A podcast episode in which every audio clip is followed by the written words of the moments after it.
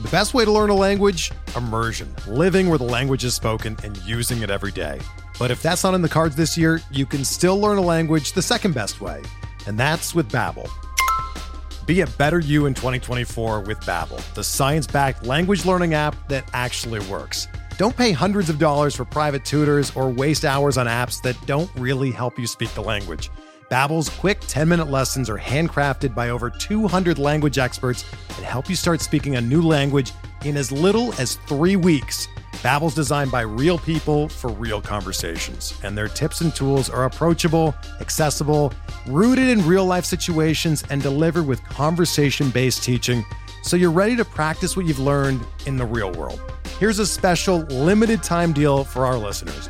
Right now, get up to 60% off your Babbel subscription at babbel.com slash bluewire. That's 60% off at babbel.com slash bluewire, spelled B-A-B-B-E-L dot com slash bluewire. Rules and restrictions apply.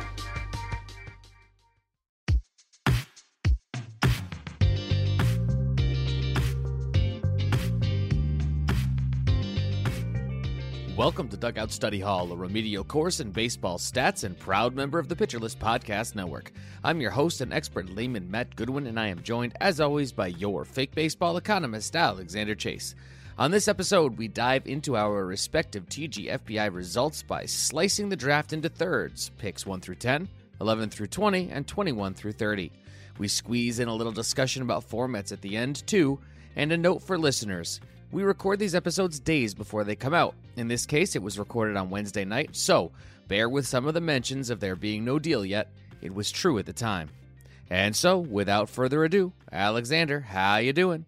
Hey, I'm doing pretty well. How are you doing this week, Matt? Uh, doing pretty well. Not uh, not going to complain too much. I suppose I could, but I, I won't. I, I will spare the listeners my my uh, whining and complaining about things that are beyond all of our control. Um, we did wrap up. I mean, I wrapped up. I don't know when you finished. Did, did you finish your TGFBI uh, draft this week, or was it like one of those super fast ones that went like real quick? Um, I, we are recording Wednesday. I finished today. I got my last. Oh, there you go. Pick in this morning. Um, yeah, feel like it really dragged towards the end. We definitely slowed down a bit. Yeah, it's it's uh, you know, I, I I on one hand it's kind of like all right, we're at the end, but at the same time it's like, well, but we're at the end. You know, like there's you want to make the the smart pick there at the end of your draft as well. Uh, we're going to talk about all that sort of stuff. Um, I want to start by talking about something that's maybe a little bit more of a serious tone than we generally take at the beginning of our episodes, but I want uh, to get your take on what it's like for you as a baseball fan, as a podcaster, as an industry writer to talk about baseball during this lockout. Like, I, I don't know. I feel like some people are kind of ostriching, like, it's going to be fine. We're going to get it soon. Everything's going to be okay. There are like the doomsdayers who are like, oh, we're not getting baseball at all this year. Um, and then I feel like there's a whole bunch of people kind of in the middle, as it usually works out to be, right? In a, a bell curve of things. Um, I'm very interested. How how, how do you kind of land in, in that kind of spectrum of processing this this idea of baseball being locked out? So I think one of the big things that kind of changes how I process things is that like my idea of what I am as like a writer and stuff like that isn't like hyper focused on the idea of I'm going to produce content that helps you to rank players and draft them. And there are a lot of people who like do that all the time, are good at it, and it's their job. And that is really stressful for them. And I want to make sure I don't like come in off the bat like people who just do rankings are like bad because that's stupid and like not reflective of the reality. Like I care about the people who are stressed out about their job essentially being put on hold. Uh, Fangraphs is going to struggle. Uh, people like yeah. Prospect Live, who like are run as basically a Patreon, is like one of their big income sources. If people start canceling that because there's like nothing to care about, like that hurts them. Right? Pitcher right. List had like p- survives in part because people like sign up for the Discord and like that's still fun, but like without baseball, fewer people get paid to do baseball content. And I want to just make sure I say off the top, like there are a lot of people who have that as their actual job and they super depend on it. I'm happy that I don't have to worry about that. And this is just like a a thing that pays for my NFBC drafts or like microphones or like beer, and that's basically all it like is relied upon for.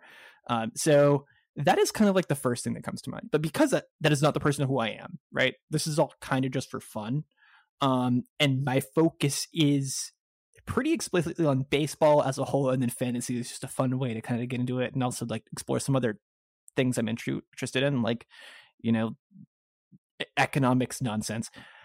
I really, really enjoy this stuff in the same way that I enjoy talking about baseball. Um, I think it's important to be able to engage with reality and, you know, like baseball is just reality with in a funhouse mirror. I, I, I think you have to care about this stuff and being able to go in off the deep end and talk about a bunch of complicated and really greatly important and rather reflective of other parts of our reality sort of stuff is like good.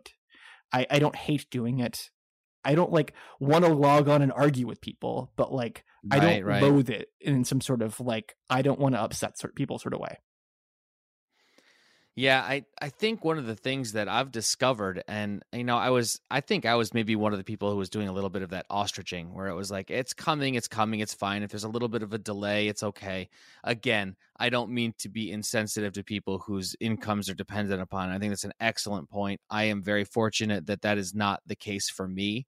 Um, so I guess it's easy for me to be a little bit more laissez faire about that element of it. So, uh, and I don't want it to come off as, as though I'm trivializing that. I'm sure that that is incredibly stressful for all of these people whose income source is kind of generated around the game itself. Um, I've been having a, a, hard time as of late trying to um, get excited about continuing to talk about this thing that's making me sad. You know, I, I want to write an article uh, I want to come up with an idea. I want to get ready to go and and uh, set up um, the uh, the section that that I, I kind of co-run with Ben Brown uh, on on Pitcher List, our, our We Love Baseball section, and um, it's it's kind of like this this thing where it's I, I think um I was it uh I, I forget who I was talking to, but at some point somebody said like it's hard to love something that doesn't love you back, and it's right now it kind of feels like baseball's not loving us back, and um, I, I maybe that's just me and and the way that I'm wired, and that's fine. I'm sure I'm not alone in all of that. Uh, but eh, you know, I, I want to be excited about these things, and then you know, I sit down and and like, what are we going to talk about on the podcast? Okay, well, we're starting to say a lot of the same things over and over again because that's what there is to discuss and talk about. So we're trying really hard not to be overly redundant, but there's a lot of people out there starving to try and create content. It's a saturated space. That's a good thing. There's a lot of really smart things being written and said and done. Um, but without the game moving forward at its regular pace and being able to transition from off-season content to preseason content to in-season content, we're just kind of in this like um, what's that place that you go when you don't go to heaven or hell? What's what's it called? Purgatory, right? We're in this like baseball purgatory right now. I, I, I don't know. It's it's it's feeling like a little bit of a bummer. I don't want to be like a uh, I'm going to bring people down here at the top of the episode. I just was very curious as to the kind of the approach that that you were taking. I know that um like you were talking about your economic side you always sort of seem to have this like view on things that i don't and i find it really valuable to hear your takes on those things because i um, I'm thinking of it from a completely different lens, I guess. Um, but I do know how great it's going to feel when we finally get that that notification that the CBA has been worked out and it is coming back. And then we'll obviously have more things to talk about as they start playing spring training games, and we can talk about actual on-field performance and where in the lineup has this person been. I, uh, Mike Kurland has said that he's going to do kind of that spring training deep dive stuff that he did last year again this year. So there'll be so much more to talk about. It'll be so energizing and nice to see. It's it's just it's I don't know. It feels uh it feels kind of like the dark ages right now in terms of trying to figure out what it is that we want to discuss and talk about. So thank you for sharing your thoughts on that, Alexander. I kind of put you on the spot with that. I know I did. Um, but we can talk about some drafts, and I think that that's where we're going to focus. Uh, there's been a lot of industry drafting going on. You and I have participated, as we've mentioned before, both uh, in RazzSlam and TGFBI. So we'll get a chance to talk a little bit about that. Um, there's other expert leagues that that are drafting as well. Um, way above my pay grade, so to speak. Uh, the uh, the touts and the labors of the world. So there's uh, things we can discuss there in different formats, and there's a lot of like let's talk about the the infrastructure of fantasy that we can get into and i think it's going to be a fun and exciting episode i just i'm so sad that baseball is not part of the discussion of baseball it just seems so weird uh, and so off um uh let's uh, go ahead go ahead yeah that also kind of like has some really funny but like not funny ricochet effects on like all of these industry drafts as well. Yeah.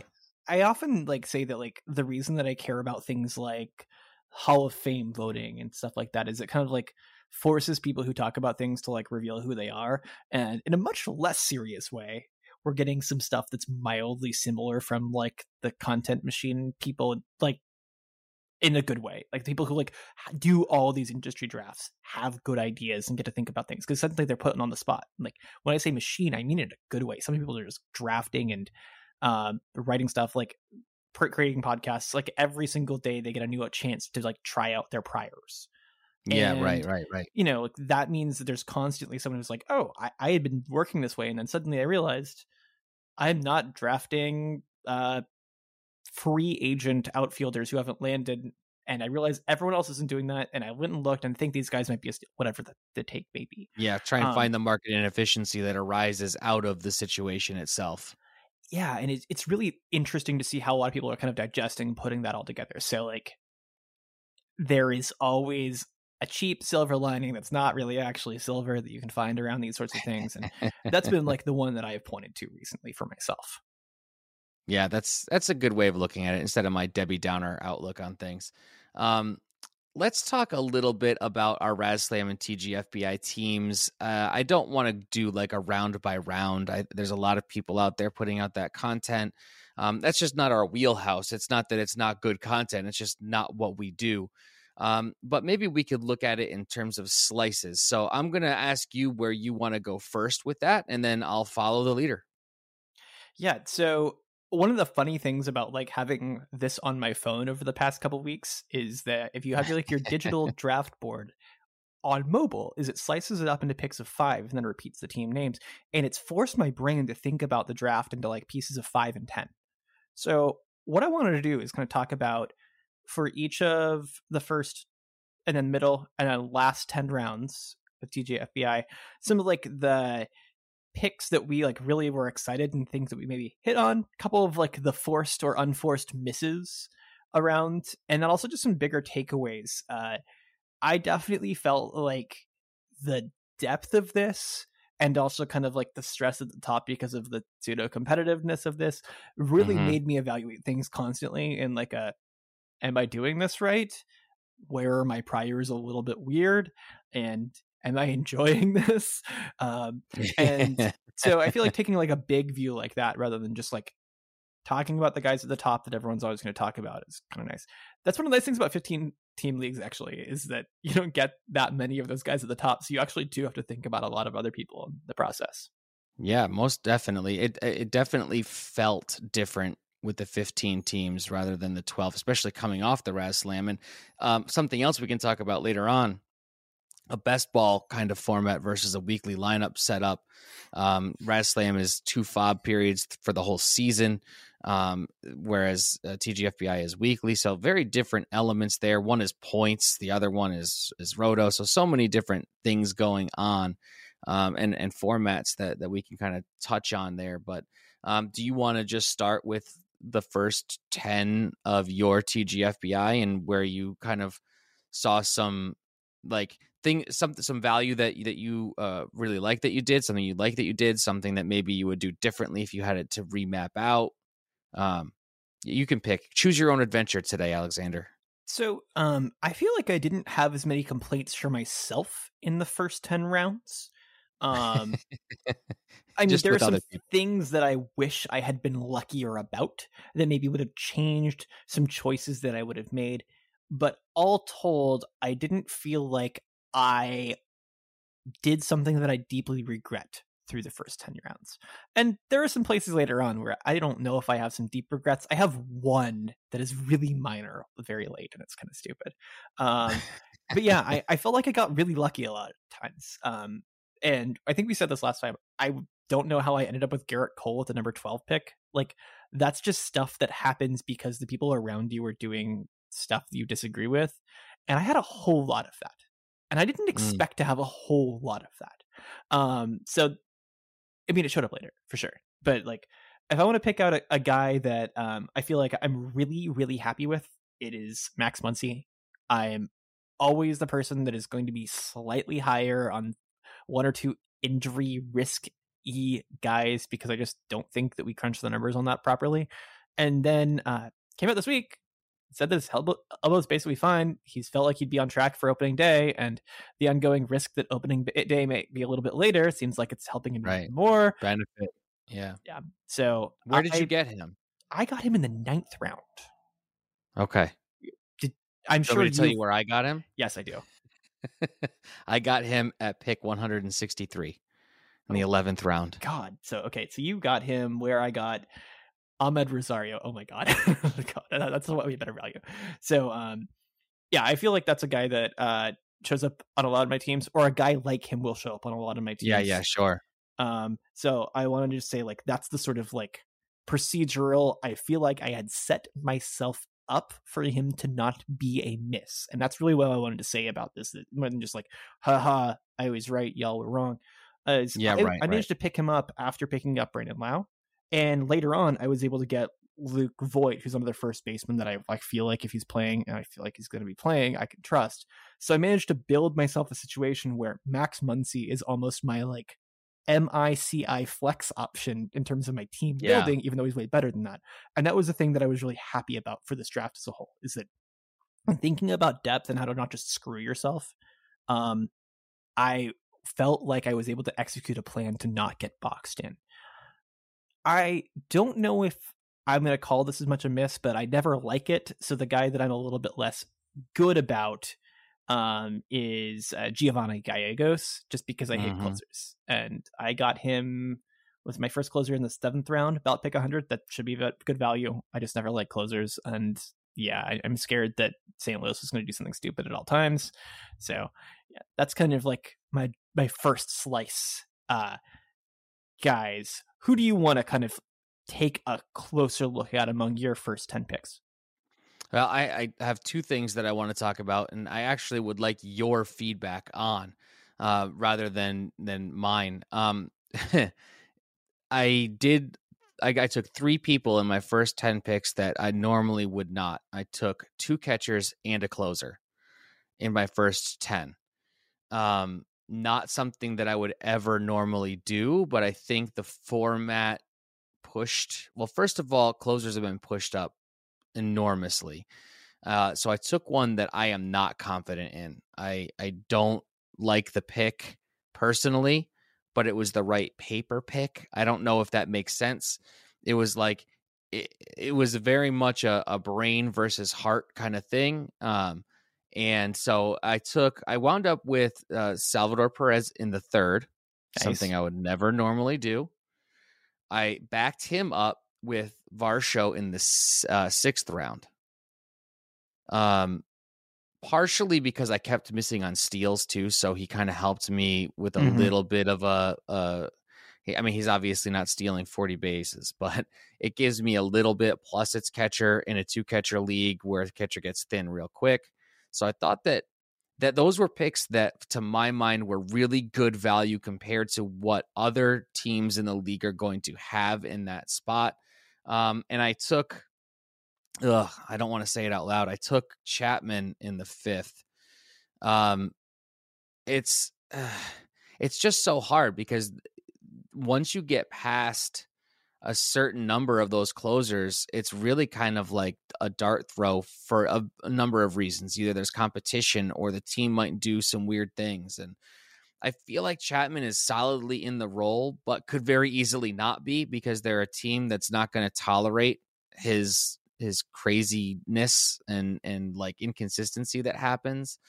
Um if he's not great right away, they could they have a bunch of other people who could take over that role really easily. He's got a history of kind of being injured or going through stretches of not being amazing. So I I held my nose and did that one because it it was the right pick at the time. It absolutely was. I still it's I, it's not my favorite pick. So very unusual for me to to do two catchers and a closer within my first 10 picks especially in such a competitive league but i think in the end it worked out. We'll see how it goes. What are your thoughts on on what i did there? Um yeah getting two catchers in your first 10 picks is undoubtedly the smart move. I wish that i had been a little bit smarter and not ended up with the second catcher that i have. Uh, we'll get there. We'll get there for sure. Um you know how people say that they like to punt catcher as a way to mm. express that they don't know what they're doing in two catcher leagues.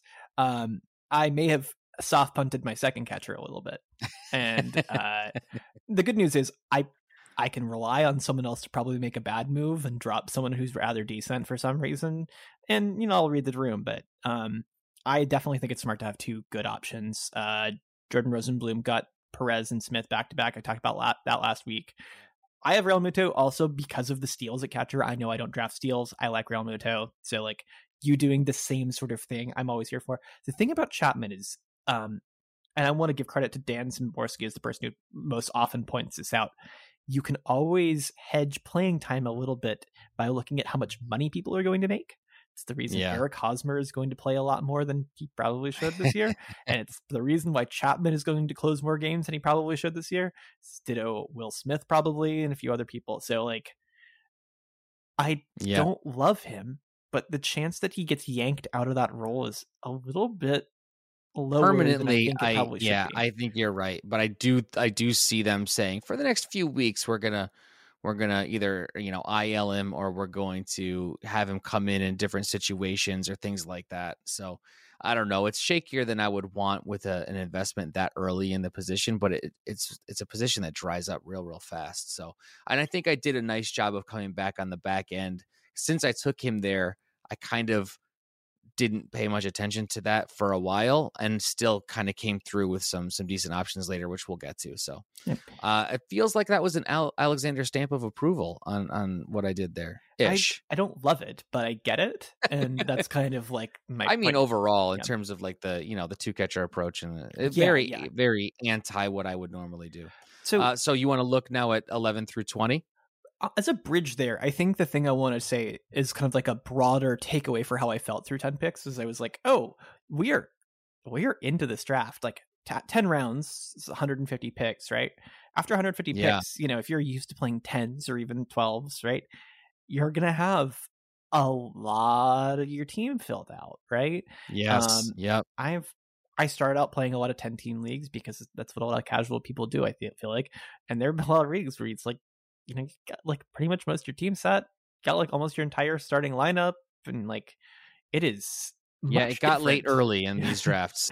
Yeah, yeah, sure. yeah. And I mean, I've been mentally working my way to that adjustment for a while, but like through ten rounds, I didn't have a shortstop, and I feel like like like some a lot of people have to not have a shortstop through ten rounds. It's just statistically right. going to happen, right?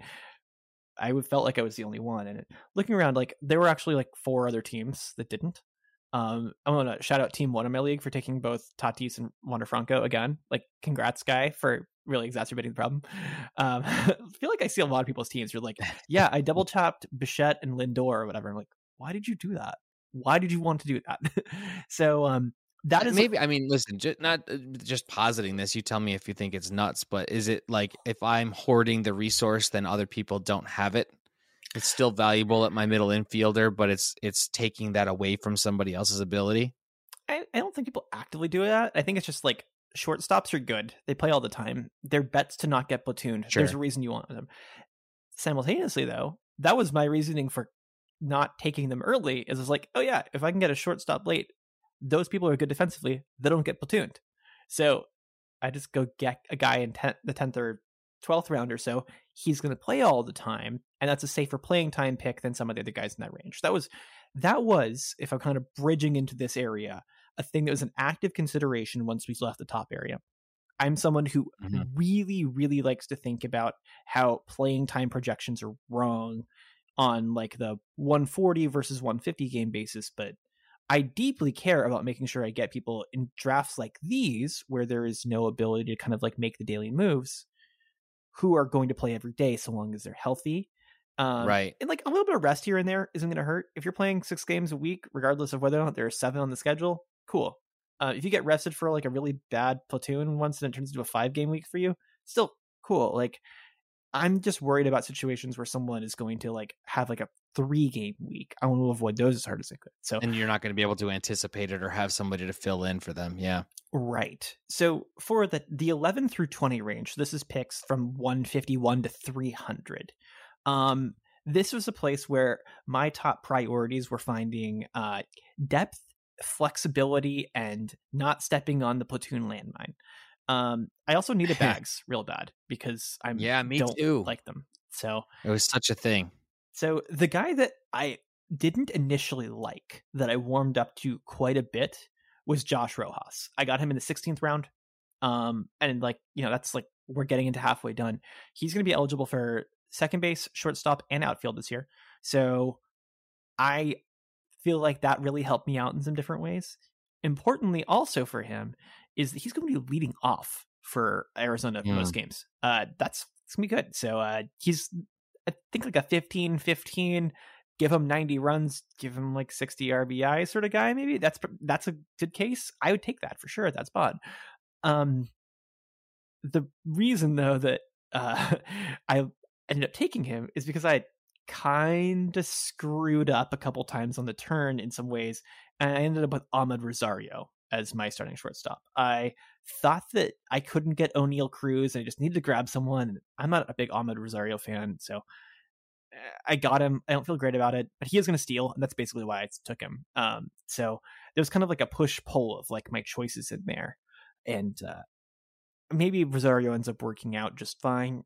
I don't think I'm going to drop him or anything at any point. I mean, chances are he plays through the year. Cleveland's going to need him to, but like that was that was definitely my thought is that I wanted to make sure I didn't do anything tremendously stupid through these rounds. Pick a guy who just won't play. Yeah. And right. Yeah. Yeah, it's eh, you're you're hundred percent right when you start looking at you know you're you're uh, looking at your eleventh pick and the well has gone seemingly dry. I guess people who do these more probably are way more used to it. it doesn't feel that way for them, but it definitely did for me. Uh, like I said, I got Max Muncy uh, in the 11th round. I felt like that was awesome. I was very excited about that. And then I was really trying to, ch- I guess, chase as much value in the places that I felt like I needed it as possible in these middle rounds without um, going nuts, without reaching too far. There were people that I wanted that I could have reached for. Oneil Cruz, uh, I would have liked to have gotten. Um, I would have had to have reached uh, and I just wasn't willing to do that just because I didn't I didn't feel like it was the place to do that. So um, I I got Ian Anderson in round twelve. I liked that um, to go with some of my other uh, pitchers. I started off with Scherzer in in my first ten, so that was nice. Um, I was able to get Clayton Kershaw in the 14th. I thought that was crazy value. Um, so that was pick 198. And I got a couple uh, more closers here uh, in this area. I got uh, Dylan Floro. Is it Floro? Am I saying that right, Alexander? I think so. Flo- Dylan Floro. That's what it looks like. I'm sorry, Dylan, if I'm mispronouncing your name. And then Andrew Kittredge uh, in the 17th. So that was where I was able to kind of make up those those saves after I got Chapman. I'm I'm pretty happy with where that landed. Um, also, again, this is this is weekly fob. So if I'm willing to to extend myself a little bit and chase some saves on the wire, which always become available. I think I'll be okay there. Um, but I was definitely desperate for bags, and in my 16th round, I took Raimel Tapia uh, because I kind of felt like I needed to. It's very similar to I think to what you were doing there, except your your guy has more positional flexibility, so you probably wind up with a little bit of a better situation there. Um, I also was able to get uh, Paul Sewald from uh, from Seattle there in the 19th. I know he's not guaranteed to have the job, but I kind of felt like he's he's a good arm. He's probably the better between him and Giles. Giles might get the nod, as you said before. Maybe he's because he's making more money. Maybe because he's got the name recognition. But I really feel like it's not going to be long before there are save opportunities there for him. So um, that's kind of where I went there. Any thoughts on that?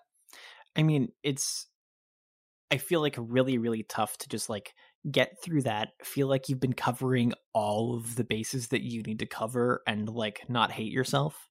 And yeah, like, did you feel like you did you feel like through 20 rounds like you had like a team that was doing all the things that you needed it to except for steals. I, I actually did feel pretty good about where I was going with with all of this stuff. I, there were a lot of a lot of guys that I was like hemming and hawing at the turn. So again, just a reminder, I was picking at 13. So mm-hmm. you know, uh, I would pick, and then four people would come off the board. I'd pick again, and then like whatever it is, 20 something people would come off the board, and it was very hard. I would hem and haw a lot. I'm happy with what I got, but I know that I lost a lot of players that I wanted um, because I made a tough call in a moment, and there was just no way that 26 picks later they were going to be there. So I think I felt more more um, uh, what's the word I'm looking for? Uh, I was a little bit more I disheartened is probably not the right word, but for the players that I wanted that I didn't get, then I feel bad about who I wound up with.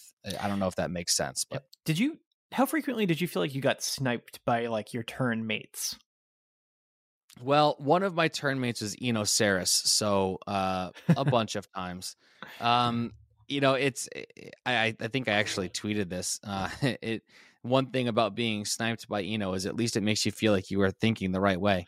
Um, it's validating in that way and frustrating in another. But uh, you know, I I felt like more that uh, I was like, oh, this guy might make it back to me. I got my hopes up. And then it wasn't really a snipe because it was maybe like six or seven picks before I even had a chance.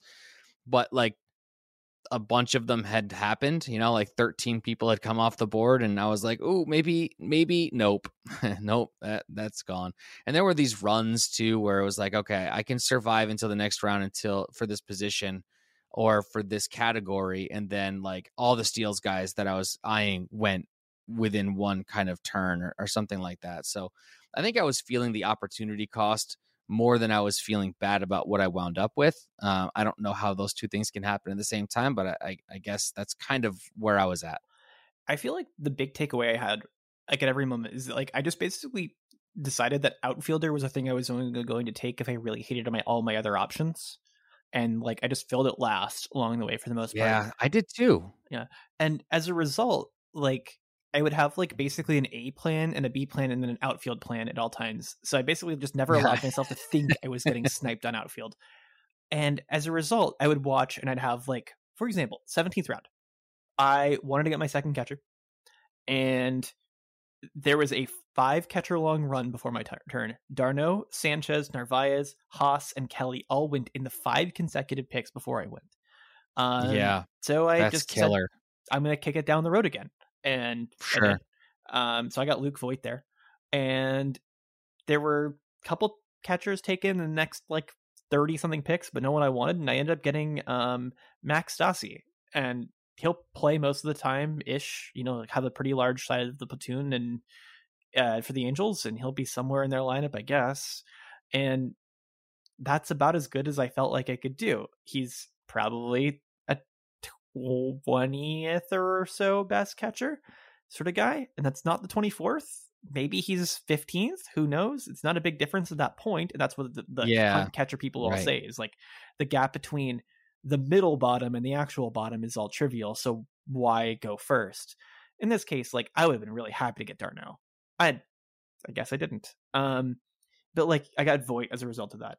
I feel like I got yeah right Bailey Ober on my turn mate, or, uh, uh, and I ended up getting Mark Canha there. So like that was when I actually took an outfielder. So I feel like that mid rounds is just like a I'm not making any choices and I'm letting other people make choices for me. And where they go wrong, I would just try to capitalize every turn. And it really mattered that I wasn't boxing myself in and leaving myself with big holes to fill. And that was that was all I could yeah. for. Absolutely, that makes sense. Um, I would like to go through these these last ten picks, and eh, because I think that this is this is one of those places where like the Cedric Mullins of last year is, is, is lives. Not that there is a Cedric Mullins for this year, but that's that's where he went if he was drafted. Uh, but before we get a chance to uh, kind of debrief these last these last picks in our TGFBI rounds, we are going to take a very short break. Hey, Alex Fast here, and thanks for listening to this podcast on the Pitcher List Podcast Network. If you're a fan, consider supporting all of us by getting a PL Plus subscription, where you're going to get an ad free website and get access to our Discord, where you can talk to all of our podcast hosts and staff. Plus, you can hang out with our incredible Pitcher List community. It's basically a baseball sanctuary year round for as low as $8 a month. You can sign up at pitcherlist.com backslash plus, and you're going to get your first month free with promo code podcast. Also, don't forget to check out everything else we do as well from YouTube videos, live streams, newsletters, off-season articles, TikToks, breakdowns, over 15 baseball podcasts on our network. We can't stop talking about baseball even during the off-season. So sign up for PL Plus today at pitcherlist.com backslash plus and use promo code podcast to get your first month free. All right. Thanks for listening. Let's get back to the show. And we're back. Uh, we're going to kind of go through the last 10 picks. Uh, TGFBI is a, a 30, uh, 30 person per team draft. Uh, I did not say that very eloquently, but I think you understand what it is that I'm getting at. Uh, so we're going to go through picks uh, 21 through 30. Alexander, take it away. So the theme of my last 10 picks was old um because i'm kidding it, eh, mostly because um my strategy is that i take the risks at the top. Mm-hmm. i take buxton at the top and then to replace buxton if he gets hurt i need to make sure that i'm not taking another shot at the bottom. And that is extremely reflected in my team composition. Uh so i ended up with and please laugh along the way as much as you need to but i promise it was an execution of the plan I ended up with uh, both Andrew McCutchen and Lorenzo Cain on back to back picks at one point. Um, I think Cain might actually be my I don't essentially Buxton replacement. Point, yeah. yeah. Especially um, if outfield is where you were were um, a little bit lighter, yeah. yeah. Um I got Isaiah Kiner-Falefa as my like shortstop third base backup. He'll play for a little while. Maybe Texas replaces him. Who cares? I'll dump him if I don't, sort of guy. It's like these yeah, were all my sure. came from. Um yeah. I got uh, both Diego Castillo and Collin McHugh as late, late, late closer flyers that I can dump. You know, Collin McHugh's unsigned and like was basically the best pitcher in the world. I'm exaggerating a little bit, but was really good last year. And was like, is he unsigned? I thought he was uh, with Tampa, or was that the end of last year? he was with Tampa last year in that hybrid, like okay.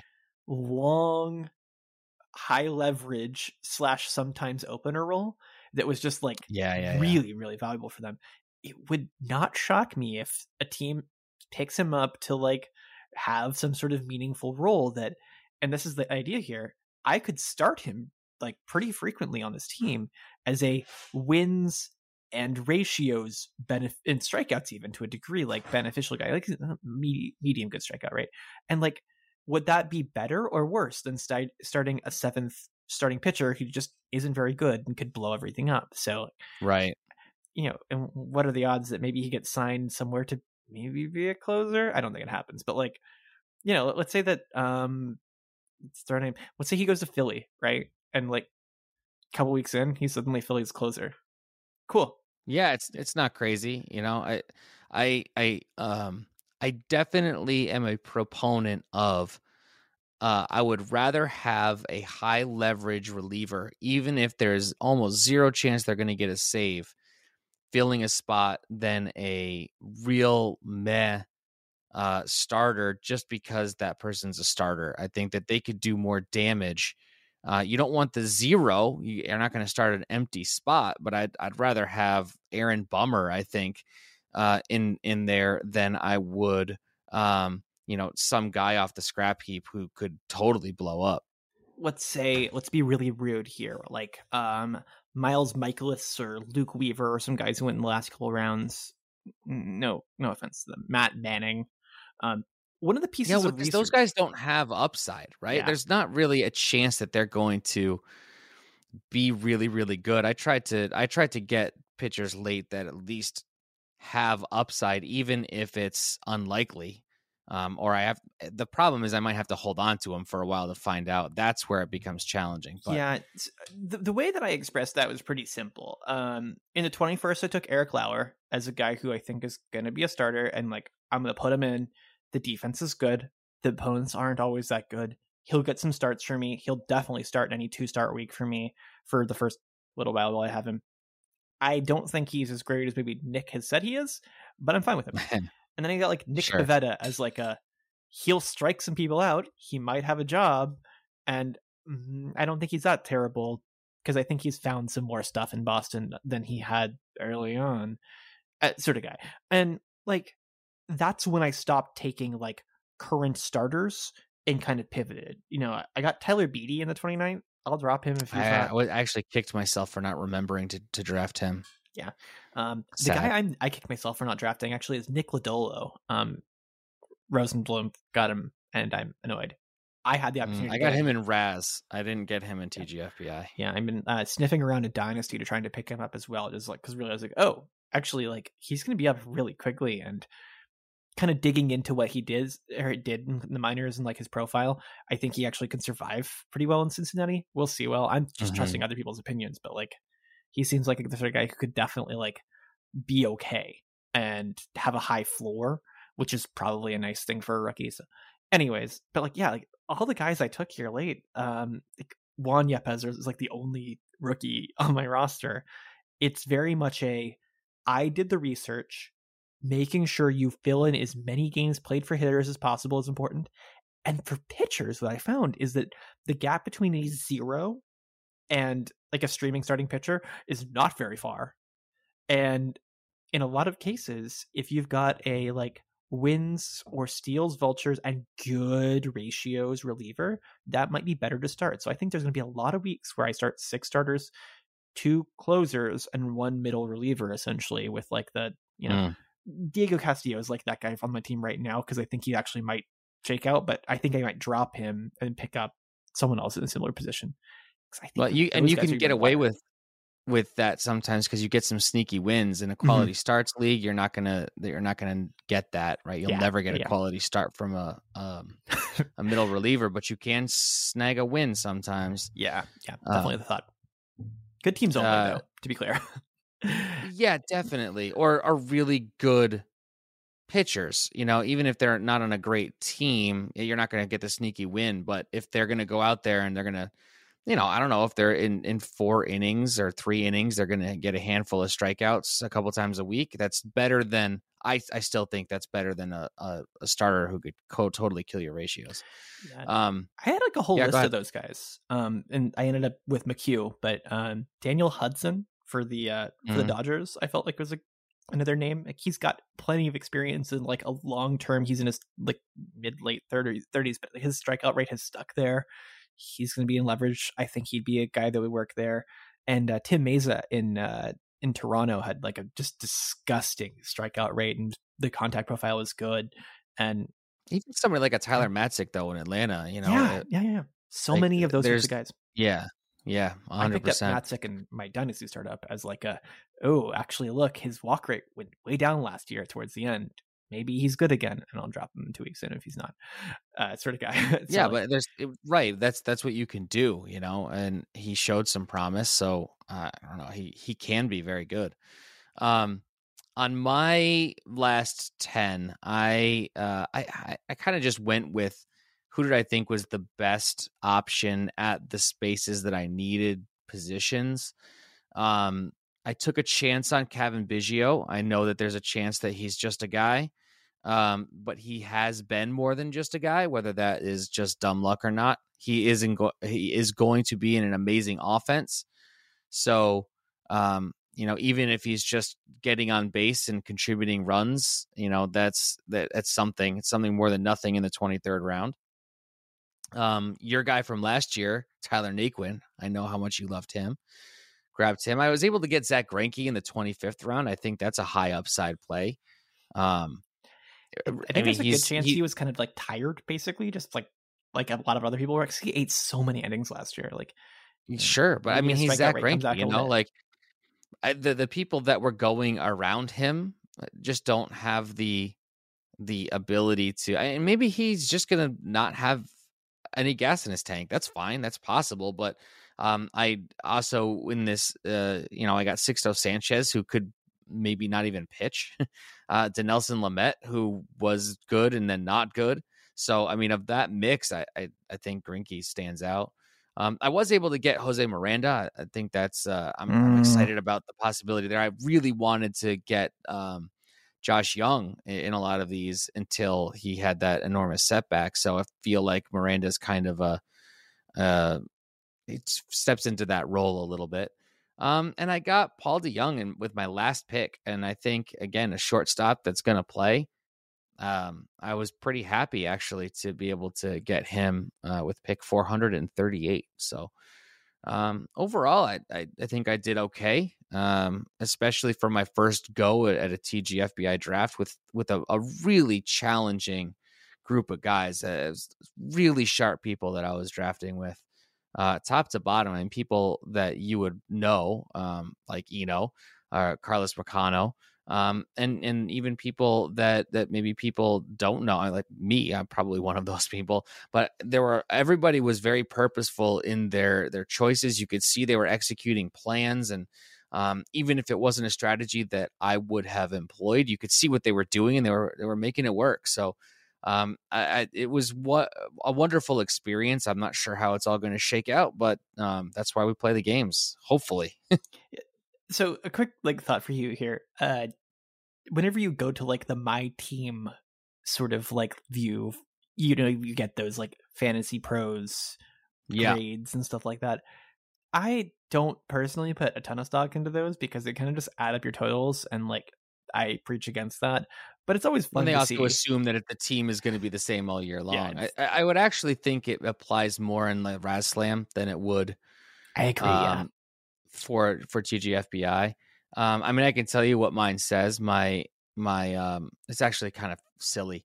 My my TGFBI score came out as an A A minus ninety two was the overall grade. Um, but I actually do have Fantasy Pros. This is not a plug. Uh, they they didn't pay me to say this, but I do have Fantasy Pros. I think it's one of those things that's like on auto renew and it just happens in in the darkness, and I haven't stopped it. Um, and you know, listen, there's there's good resources there. Um, but when it. I yeah. Yeah, yeah. I, there's a lot of really smart people that contribute to mm-hmm. contribute to Fantasy Pros. So um, uh, whatever it is, what it is. But when I go in, it it actually tells me I got an A plus and a 99, and I'm projected my projected league rank is one instead of three. So, I mean, again, I how much stock do you really put in these things? If it was if it was like a a put it on the board, kind of like set it in stone thing. We wouldn't need to actually have the matchups. I've had plenty of years where I've come out of the draft with a nice rank from whether it was RotoWire software or Fantasy Pro software and didn't finish anywhere near. And then there have been years where I came out as, you know, uh, I was going to finish dead last and made the playoffs. So I, the year it's a long season there's a lot of moves the people on your team now are definitely not the same people that you're going to have all year long, which this thing kind of presupposes. But I do think it's it, it's more like a did I blow it or did I do okay? And so I feel like I did okay. That's all I. That's kind of my takeaway.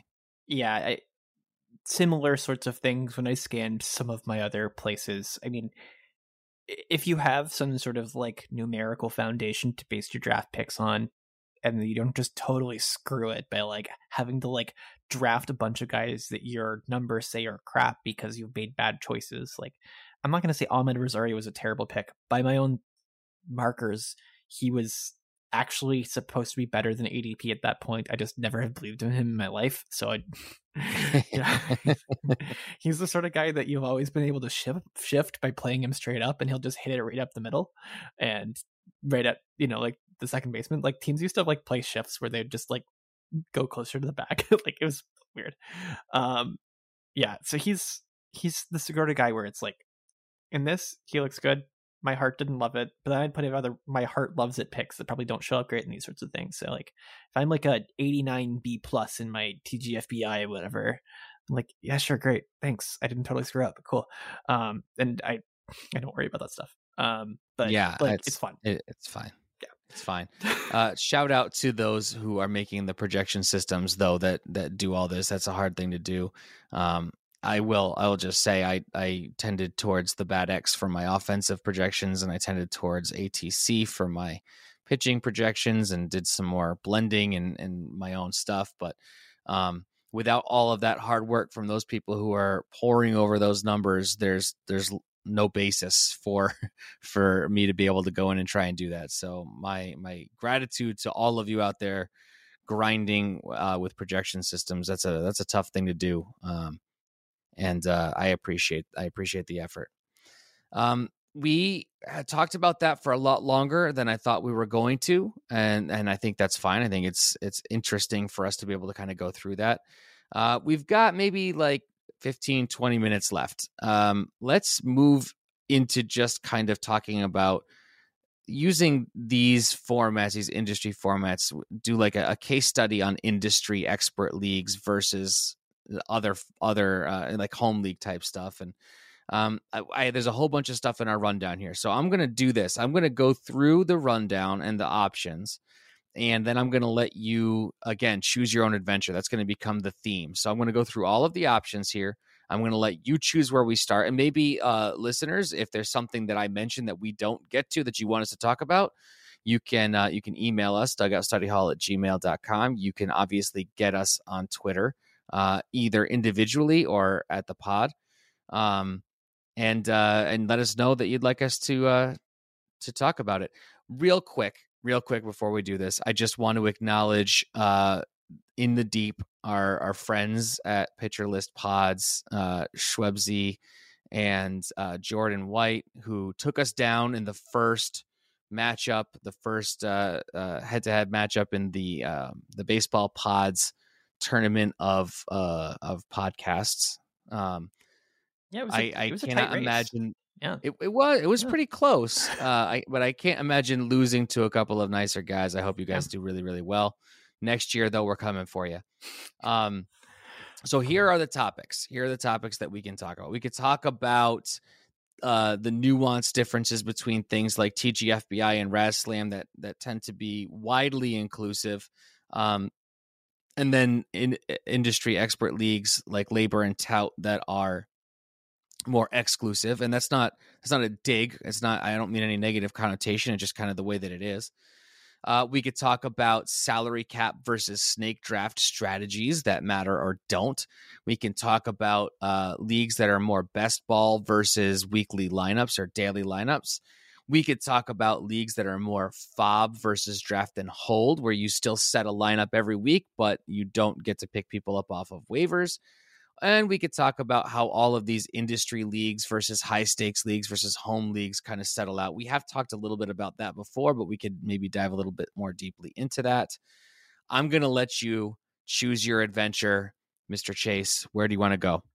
So, the thing that really kind of like made me think most over the past uh, week and change was a combination of things that are all kind of anchored around um, like the salary cap style leagues. Um, okay. There was uh, some really weird and funny discourse about, I think it was like a, a LABR um salary cap team or like league where someone had like gone after a bunch of uh, dudes with like injury risk and stuff like that and mm-hmm. there's just for clarity's sake uh, salary cap leagues not something that is a brand new invention if you haven't heard the term before it's uh it, they're previously known as auction leagues. Uh, moving away from that term, just just for clarity's sake, moving away from that term to salary cap leagues. Yeah, yeah, and uh, there was some weird hubbub about it, about like you know how you can't win if you're building a really like risky team, and it was mm-hmm. very much a people talking about formats differences, and I think most people kind of like smoothed over it. But it really made me think about some stuff like that, like how how much choice you get in that format. Then we saw a bunch more of them come in. And we saw a lot of people like like uh, rates and barrels talked about one. bunch of other people talked about theirs. And one of the things that spun out of that is a tweet by Rudy Gamble about how there really isn't any option for psychological strategy in uh, these sorts of games. I don't know if you're like, have you done a salary cap league recently enough to like have an experience? I've never done a baseball one. It feels very overwhelming to me. I've done football. I think it's the best way to draft a football oh, team. Yeah, but yeah. when you're drafting a football team, there's a it, you can get it done in in four hours, maybe five hours. Uh, yeah, baseball feels like it would go on for all the live long days. But um, it's definitely something I'm not opposed to. I, I like that it's very different. You can be in on every player, but no, I have I have not done a baseball salary cap style league. Yeah, so like I'm sure you've done this in football then, where you'll like early on toss the names of like guys you don't want. Um, that'll cost a lot. Yeah, to make other people have to get them.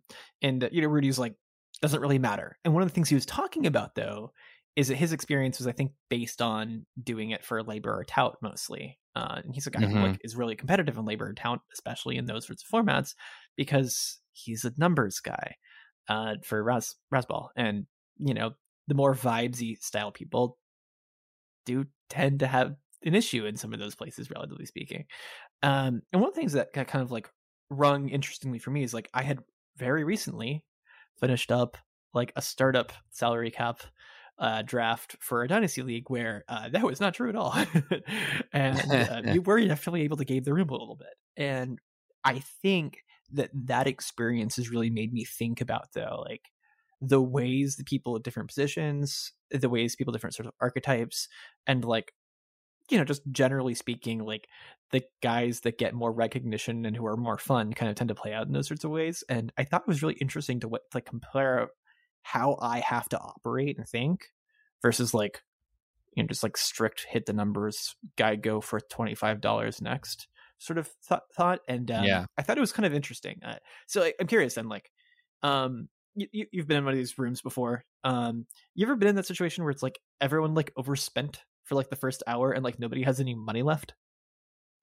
it's interesting how things go I, I think that it really does have to do with who gets called when i, mm-hmm. I um, and it makes sense to me that in an expert industry league where people are uber prepared and uber knowledgeable even if they're not super numbers people they know baseball they know the player pool they're really good about kind of gauging values I, I was listening to nick kind of go through his process and how he had put values on on play uh, positions not people um, it, it was just very very interesting the approaches so i can see not being able to gain an advantage there. Like if you're playing if you're playing chess against chess masters, right? Like everybody kind of understands what you maybe are trying to do. In in a of a more friendly league, um, I do think that there are are ways that you can kind of nominate with a purpose. Um, where maybe early on you you throw out like uh, in football kickers, right? The adage is don't spend more than a dollar on a kicker. So um, you know, maybe late when there's a there's money left over, somebody goes, "Haha, I'm to go two dollars on that because I can." Whereas early on, nobody's going to want to take that extra dollar off their board because they don't know if that's going to be what they need to be able to get that nine dollar player in the middle of a draft. Um, so I, I definitely think that there's there's like ebb and flow. What I what I disagree with is that you can kind of know ahead of time what that's going to be because it's so vastly different depending upon a particular auction, a room. You know, if Tatis gets nominated early and goes for big money, that changes everything. And, and there's no way you can gauge that ahead of time. So I think that there are some human behavioral things that you can anticipate. I think um, that especially in a, a, a, home league situation where maybe people aren't as uh, as with all of the details and the depth and, and everything right because it's not what they do every single day um, it's easier but i don't think that you can go in and say okay i have i've created this algorithm that is going to predict human behavior and then I can execute the draft that way. And maybe that's why for a numbers person it feels like it's a useless endeavor to try and game the system because you the way to game it is is less with with a like I said like an algorithmic approach and more like a I I have a sense or I've got my eye on that board. So being if you're a numbers person who kind of needs to have things set up ahead of time versus somebody who can recalculate on the fly, that's going to be a big difference too. Yeah. Um. Anyway, I don't know if did I answer your question at all. I think you kind of did. Um. In that, like, things get weird is kind of the point that I wanted to make. And yeah, one of the things that occurred to me seeing his comment and kind of like trying to figure out how well it matched some of my past experiences because I played a lot of different salary cap leagues over the years, and that's one of the things that actually got me to like try to start doing any of my own stuff. Is like I had this bizarre salary cap league with a required DH spot, and no one even has that option for like the Fangraphs auction calculator and stuff like that. So, um, mm. what got me thinking though is like the vast majority, like vast, vast majority of actual drafts like that that happen are not populated by actual experts, and even those that are still get off the rails. Um, and Sure. So like the idea that like you know you're playing against rational people, you know, like you can't really gain an advantage by like I did nominating Adalberto Mondesi early because I wanted someone to spend too much on him. Um, like Yeah. where's that room was kind of my thought and um what that what that kind of like brought out of me was like i probably need to be thinking a little bit more about the ways that the things that i do do or don't take account take into account the idea that people are going to be irrational so like tgfbi i didn't take paul goldschmidt like i said because i knew that i'd be able to get a first baseman that i valued quite a bit later on because other people aren't going to be valuing people the same way as me. In this dynasty startup, I found that outfielders of basically any age, um, and first basemen of basically any age that don't steal base, bases, all went for less than I would have predicted, relatively speaking. So, like, I got George Springer for a deal. I got um, Nick Castellanos for a deal. Basically, every first baseman went for a deal, other than like Matt Olson, who went like at price. Um, Vladdy even went for relatively less than I thought he should have in this particular Mm. format. And like trying to reconcile like can I predict these things? I think there are a few cases around the edges where I think it isn't a fully feudal sort of thing. I think we can kind of plan to say that like yeah, Jesse Winker probably will slip a little bit. And so you don't need to take someone in the 50 to 675 range if you can bank on him later but like that's what this sort of thing all kind of got me thinking on is like it's not that really those leagues require a different style of thinking it's that they like kind of help to uncover how crazy we all are and just kind of ignore it because of snake drafts and Mm. that was kind of a fun it's like oh yeah duh sort of experience Yeah, uh, I mean the salary cap approach. I, uh, it seems like there are definitely trends, but you just don't know where the cliff is going to be or who the people are going to be. You know, when when the room is flush at the beginning, you wind up with people going for value, but once the top. You know, let's say Tatis goes for I don't know what's it what's a crazy number on a two hundred sixty dollar budget? Is Yeah. fifty Yeah, let- a lot? let's say that um like a yahoo style like 12 team league i know that he should probably go for somewhere in the 40 to 45 range but let's say he goes for 55 Yeah, right. So he goes for 55. There's actually a chance that somebody's going to go for an even crazier amount because somebody wants a, a top two shortstop, right? So they maybe they go for 56 or maybe they go for 51, which is still more than it's supposed to be because everybody's kind of got that money and they, they like I'm going to I'm definitely getting one of these two guys to start off my team. Um there's also the situation where you get a, the so you get the bargain if you go for the superstar that's the first one off the board. The second one because they're the last person in the tier might actually go for more. Um, then there's like these lulls in the middle of the those kinds of drafts where there's value and then at the end you you wind up with all the people who didn't go in with these bankrolls who can come over the top of you and wind up driving the prices up on the four five six dollar players and make them seven eight nine dollar players. Um, but you're never going to know when that's going to happen or who that's going to happen with and and you don't it's it's not like there's an ADP for for salary cap right? You you can nominate in whatever order you want and that's another wild card. It's just there's too many variables to try and quantify and and and um figure out. So i i really like that about it because it it feels more human and to your point human is sometimes chaotic Yeah. So one of the things I did to try to like figure out what to do amidst all that, and this is truly insane behavior on my part, all told, is because I'm the commission of this startup, so I need to like be there in case anything freaks out and like someone nominates the wrong person or like clicks the fifteen dollar bid instead of the five dollar bid, which did happen. Um, but all the while, I had a Google sheet going where I would compared to like my projected values for people write down what they went for. So all the while, I was tracking how much had been spent how much talent had been taken off the board, and then the difference between how much talent was remaining and how many dollars were remaining. I had like written some like things, so I just type in nine besides uh, Josh Bell or whatever, and it like automatically calculates it and it goes to a place because like this is, this is what I do for fun. Um, and I was able to find that within an hour or so, people had spent two hundred more dollars than the talent that had come off the board, and a lot of money had come off the board. And so what that meant was that an hour and a half in, there was significantly less money than talent remaining. And it persisted that way basically until the end of the draft. And I was able to get five to ten dollar discounts on seven, eight players.